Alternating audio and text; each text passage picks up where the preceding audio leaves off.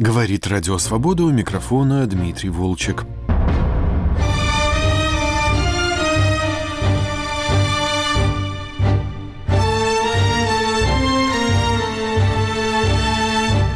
Гость программы «Культурный дневник» – коллекционер Егор Перепелюк. Круг его увлечений широк – от русского искусства XX века до амурских идолов. А недавно в Восточном культурном центре в Москве прошла выставка «Племенное искусство Гималаев», где были представлены работы из его коллекции – Егор Перепелюк путешествовал по отдаленным районам Непала и Тибета и нашел там замечательные маски, ковры и деревянные скульптуры. Это искусство малоизвестно в мире, а для России стало настоящим открытием. Егор Перепелюк говорит, что отзывы посетителей были очень хорошие, но некоторые замечания специалистов его удивили. В целом, как бы любителей искусства было не так много. Больше было профессионалов были преподаватели из Института изучения стран Востока, были преподаватели из э, Вышки, из других высших учебных заведений Москвы и, и, и различных центров исследований. И отзывы супер положительные были. Так странно было, когда человек, который 40 лет занимается этим регионом, мне говорит, что ну вот, спасибо, я никогда не думал, что есть там маски. Или я никогда не думал, что есть, допустим, там фигуры или что-то такое, что это вообще существует. Нам казалось, что этого нет. Такое ощущение, будто это СССР абсолютно закрытая территория, и вот туда, знаешь, как попадал там какой-нибудь Орхол, Раушенберг или что-нибудь такое, там какие-то работы. Но проблема в том, что это не территория закрытая, это у людей мозги закрыты. Сознание не открыто. Когда весь мир начал суперактивно закладывать коллекции, это вот там, начиная с 30-х и по 70-е годы, коллекции племенного искусства. Мы были сосредоточены на истреблении населения своего, э, мыслящего населения, на репрессиях, на издевательствах, на подготовке к мировой войне. А Непал открыли -то в середине 50-х годов 20 века. Эта страна была закрытая. Папуа Гвинея к моменту открытия Непала уже коллекционировали достаточно долгое время, 70-80 лет. Индонезию уже собирали достаточно активно. А Непал был закрыт. Непал никогда не был колонизирован. Что было представлено на выставке? Ну, порядка 20 масок, 10 тибетских ковров антикварных, украшения, быта, парочку и парочку фигур гималайских защитных деревянных фигур. Все это деревянное, все, все это подлинное. И если атрибутировать это ну, достаточно консервативно, конец 19 и вторая половина 20 века.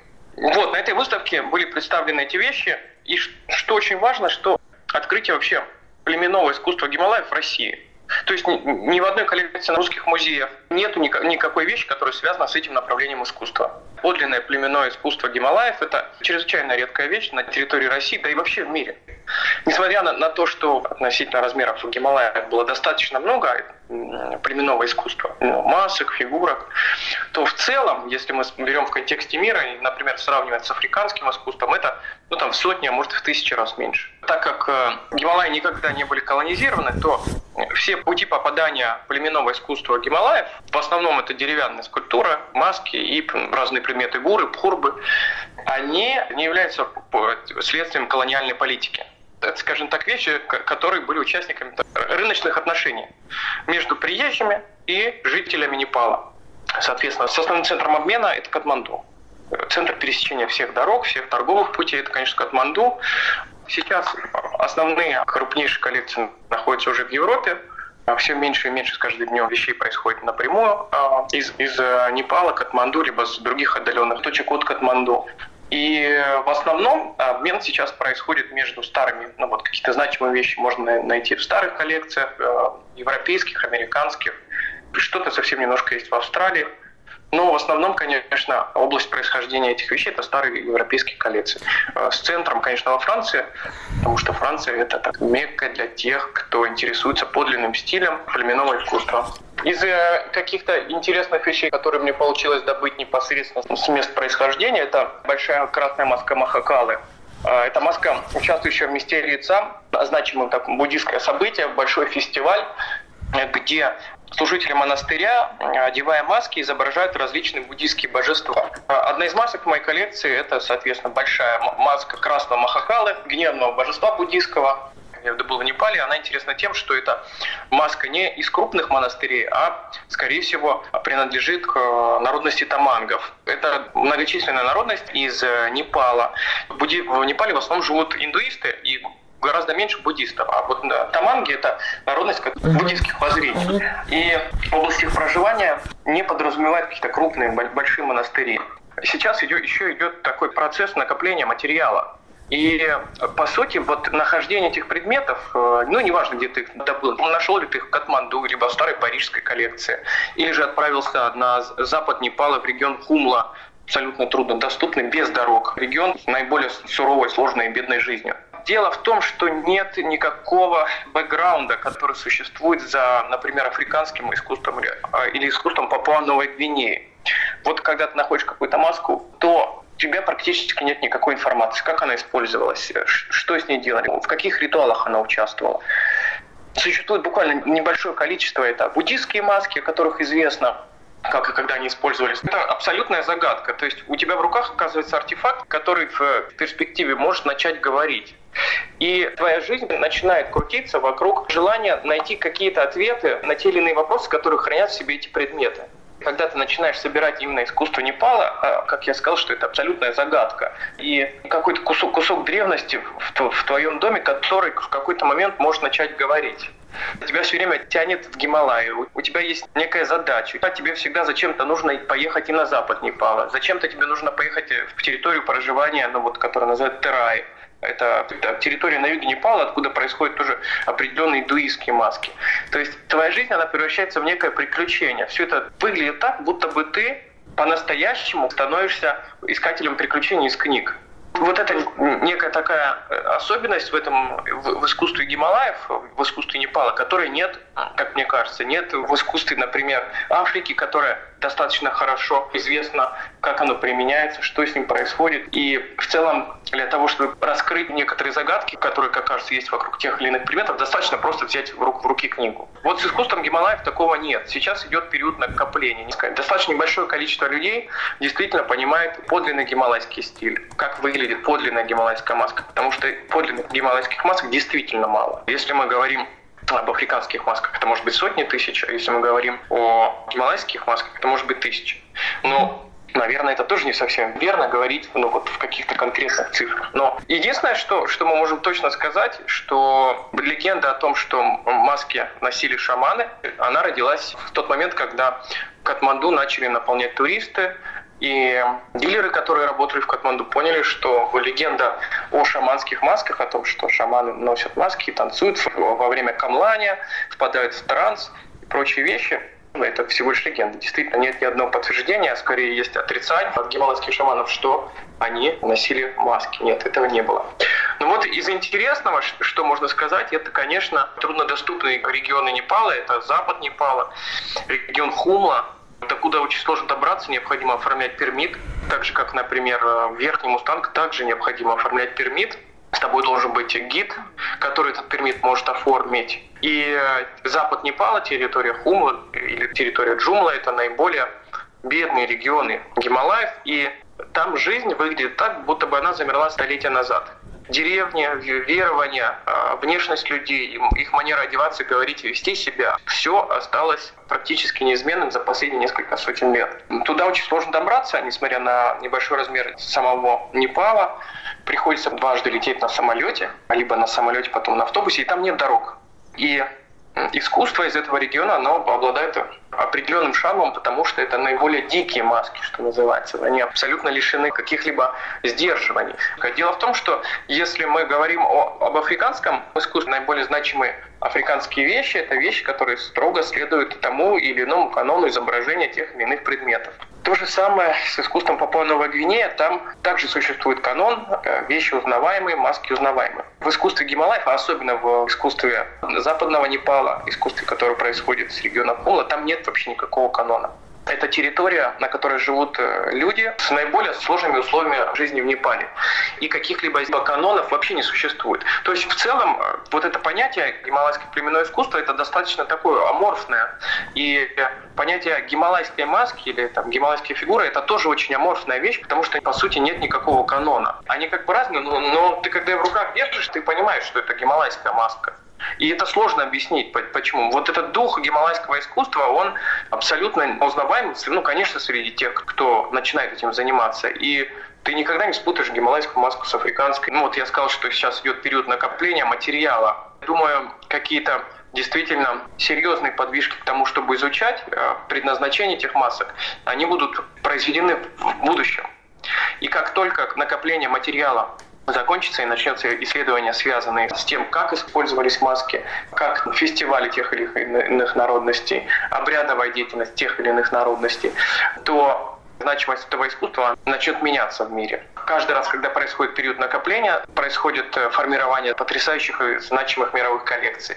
Это искусство только начинает закладываться в музей после того, когда этот период закончился, ну, практически закончился, когда новые вещи практически перестают поступать, когда стоимость этого искусства взлетает э, до небес, тогда происходит уже осознавание людей, что вот чего-то было, и мы, мне кажется, что-то упустили. Штука в том, что самые прозорливые люди – это обычно коллекционеры настоящие коллекционеры, не коллекционеры, которые являются ну, неким таким конформной ячейкой, которые начинают двигаться э, в сторону коллекционера тех или иных вещей по, только после появления их в галереях или же, или же написания э, статей от известных искусствоведов или музеификации, выставок в крупных музеях. Нет. Настоящие коллекционеры – это те, кто предвосхищают это все. И поэтому у настоящих коллекционеров закладывается лучшая коллекция. И вот в этом-то интерес гималайского искусства, что попасть в этот период накопления, запрыгнуть в последний вагон, в уходящий вагон, и сейчас вот стать обладателем э, первоклассных вещей музейного уровня. Вот в этом весь интерес. Какова философия гималайского искусства? Философия искусства – это вечное стремление к приключениям. Приключения – это вечная тяга к странствиям, тяга к открытиям и тяга к удивлению. Каждый раз, когда у тебя оказывается какой-то из значимых предметов в руках, то первое, что хочется сказать, это «Вау, ух ты!»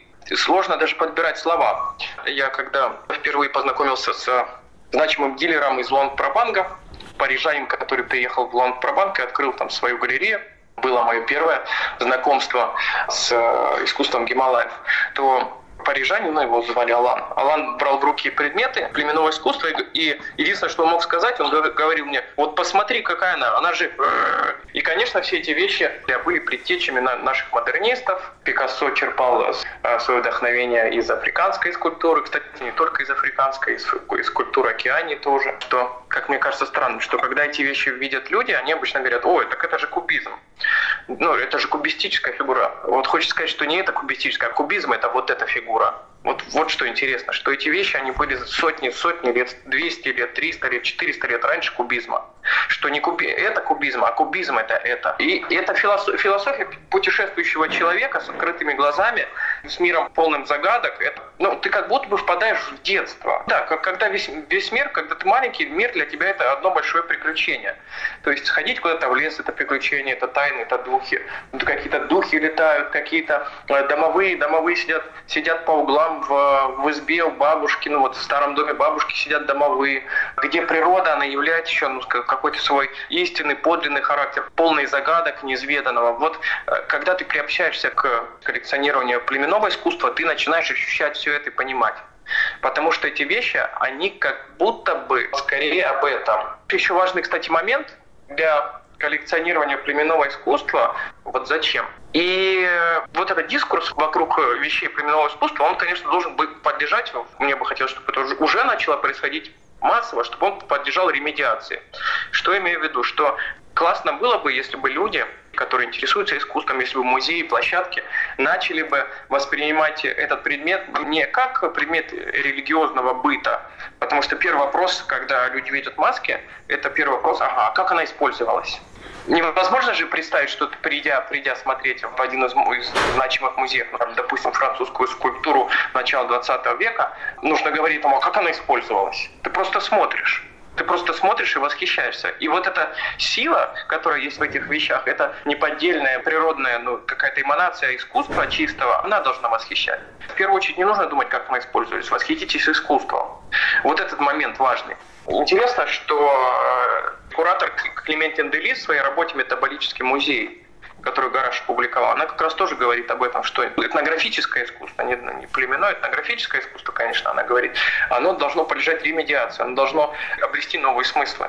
То же самое и с искусством племенным. Мне бы хотелось, конечно, чтобы в будущем произошла ремедиация, и племенное искусство начало восприниматься исключительно как искусство.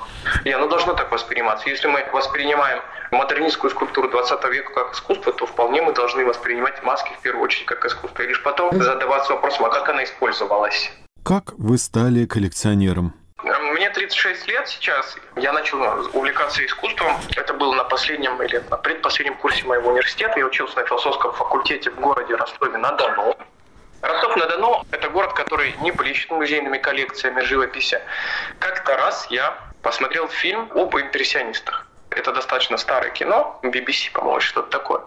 И э, для меня, как ну, некоторое произошло такое вот открытие. На самом деле очень многие приходят через импрессионистов в современное искусство и в, в искусство как процесс. И я понял, что я хочу узнавать, хочу изучать, и я хочу научиться получать удовольствие от искусства. Не просто так, но вот я не хочу быть конформным коллекционером, который ориентируется на мнение других. Мне хотелось вот э, начать получать удовольствие от этих предметов.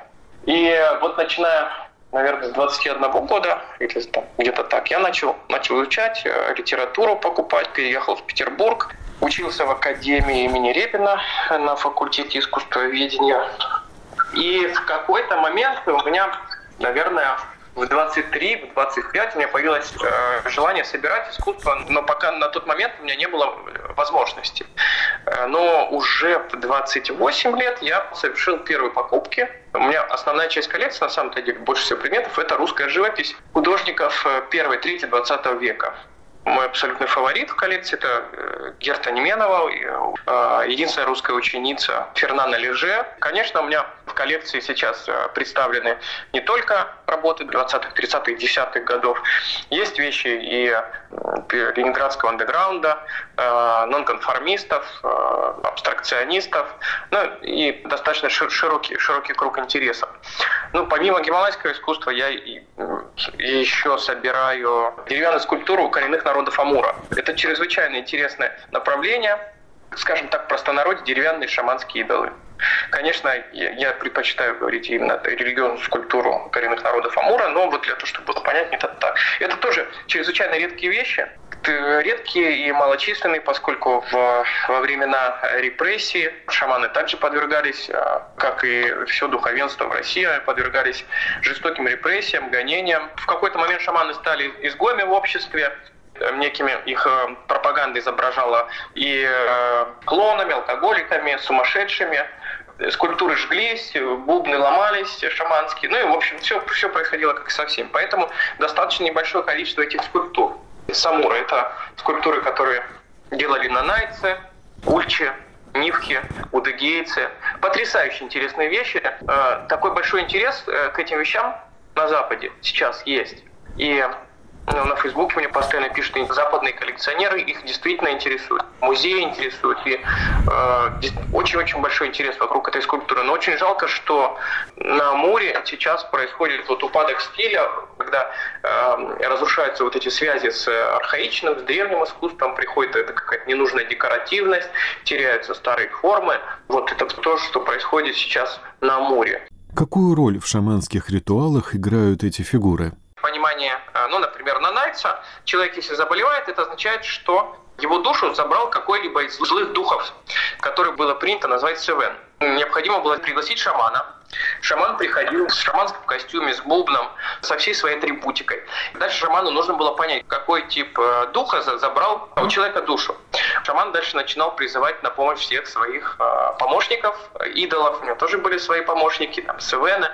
Главный помощник Аями, одноногий летающий идол Бучу, птица Кори, летающая, на которой шаман совершал полет в загробный мир Буни. Шаман вызывал этих э, своих помощников, дальше он отправлялся в загробный мир и искал, соответственно, вот этого злого духа, который похитил душу у этого человека, и дальше начинался бой. Ему нужно было отбить эту душу. После этого как бы пленить этот э, злой дух. Одно из воззрений было, что шаману необходимо вот очистить этот злой дух от, э, ну, как бы от, от пороков, от злобы.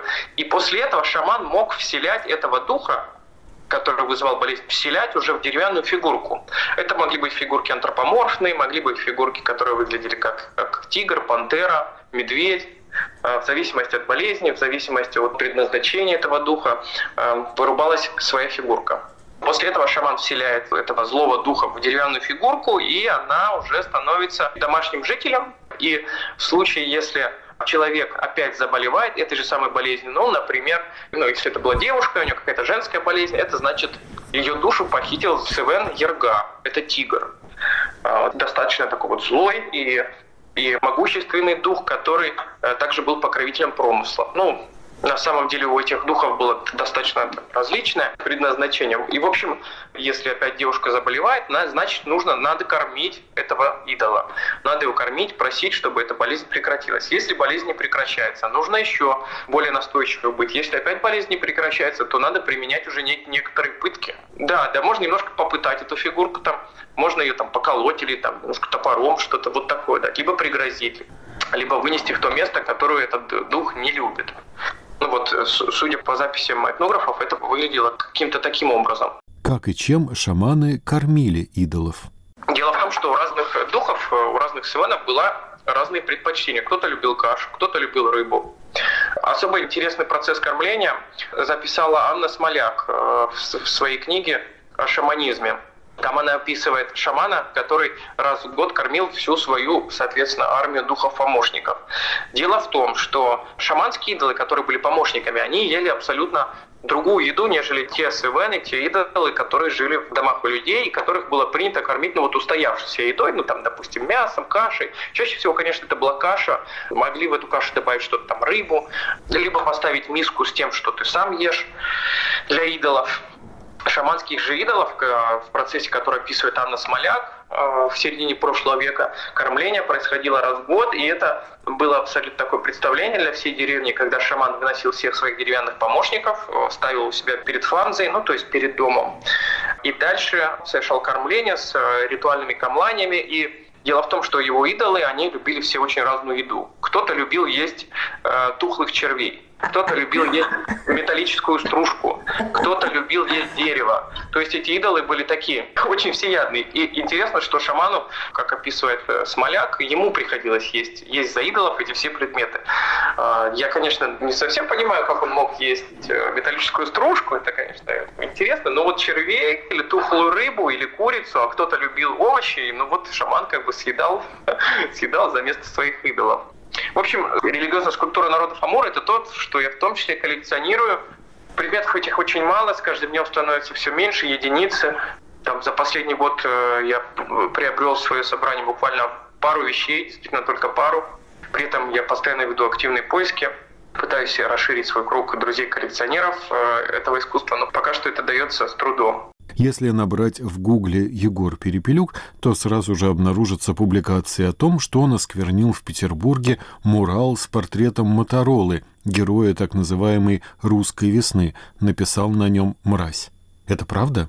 Это абсолютно сумасшедшая и э, идиотская история, которая начала со мной происходить. Опять возвращаясь к фильму Антониони «Фотоувеличение», которое оказалось событием, определившим и определяющим мою жизнь по сегодняшний день. В 2016 году я тогда жил и работал на Кипре, работал в крупной IT-компании в городе Лимассоле. Вечером после работы я сидел в ноутбуке, лазил в соцсетях, и тут мне приходит сообщение ВКонтакте от какого-то молодого человека, я его не знал. И он мне пишет о том, что ты молодец, я тебя поддерживаю, ты молодец. Тут же э, за ним несколько сообщений с угрозами, с различными оскорблениями, ну, да, какие-то там похожи друг на друга, какие-то нет. И я понял, что что-то произошло. Вот дело в том, что э, в Петербурге э, вот был э, мурал на улице, и э, этот мурал изображал э, такого террориста по кличке Моторола. Вот какой-то человек с ником Егор87 опубликовал в интернете, что он планирует вот этот мурал зарисовать нарисовал какую-то, ну, там, фразу на этом портрете Моторолы, ну, что-то нелицеприятное, да. красной краской. Портрет этот, кстати, такой, ну, юбищный, просто по-другому не сказать, так ужасно сделан. Но в целом, как и все, что делают люди, люди-приверженцы определенных взглядов в нашей стране. Этот человек подписался в интернете Егор87. Расследователи с той стороны, они начали искать, кто же такой Егор87, из Петербурга. И э, они нашли мой аккаунт на сайте посвященном инвестициям в искусство. И на этом сайте было указано вот Егор 87. Это просто мой ник. Я... И они каким-то образом нашли меня. Уже тогда начали присылать мои счета на оплату с угрозами о том, что ну вот тебе типа пиздец. Счет на оплату, который мне присылал там аукционный дом. Короче, они начали присылать мои персональные данные с угрозами. В тот момент меня это вообще не напрягало. Ну, я жил на Кипре, меня это как бы не касалось. На следующий день, после того, как мне начали эти поступать угрозы. У меня уже было интервью по питерскому телевидению, куда меня пригласили под грифом «Без вины виноваты». Но самое смешное, что мне э, звонил какой-то атаман с Донбасса, что я типа вот э, такой вот предатель Родины, а вот они там казаки воюют, а я там вот испортил портрет их типа героя там. И он мне звонил, и я ему скидывал фотографию, где я на Кипре, что ну, он говорит, ну, Егор, а он еще так говорил? Ну что, я, ну как-то я тебе не верю. А что, это Кипр? А я ему скинул фотографию, где я стою возле под пальмой, под пальмой возле офиса. А что это, это Кипр, а где море? Я ему хотел сказать, ну ты дурак, блин, ну не везде море. Ну, в общем, он мне не поверил. Ну, вот эти угрозы продолжались. Угрозы мне, моим, моим родственникам продолжались и в целом продолжаются до сих пор. Угрозы и все это происходит. Более того, это определило мою жизнь, что теперь я не могу устроиться на работу. В целом, если какие-то, э, как сказать, вот я захочу устроиться на работу, это невозможно. Потому что если ты вводишь фамилию мою, то ты видишь, что я там предатель Родины, предатель. А всем известно, как происходит сейчас все этот э, отборы в компании, которые связаны с государством, там в университет работать. Это невозможно. Моя оппозиционная деятельность, она тоже как бы в интернете а, засвечена. Проблема еще в том была вот в 2016 году, что э, мне было сложно доказать, э, что это не я типа портил портрет Моторолы. Мне было проблема доказать, потому что у меня как бы было, всегда была оппозиционная точка зрения, оппозиционные взгляды.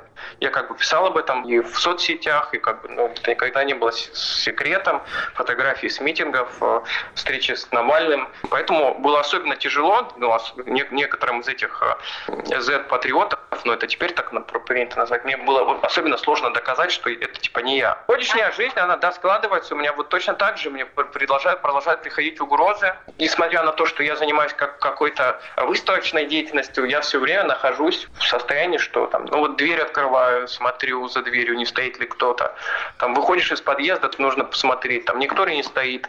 То есть вот стараюсь, чтобы за мной сзади никто не, ну, не шел, там два или человека, потому что в какой-то момент у меня были некоторые стычки на улице, которые были связаны с этими постами и вот определенной моей известностью. А, ну, в общем, на самом деле это сложно. Гостем программы «Культурный дневник» на «Волнах свободы» был коллекционер Егор Перепелюк.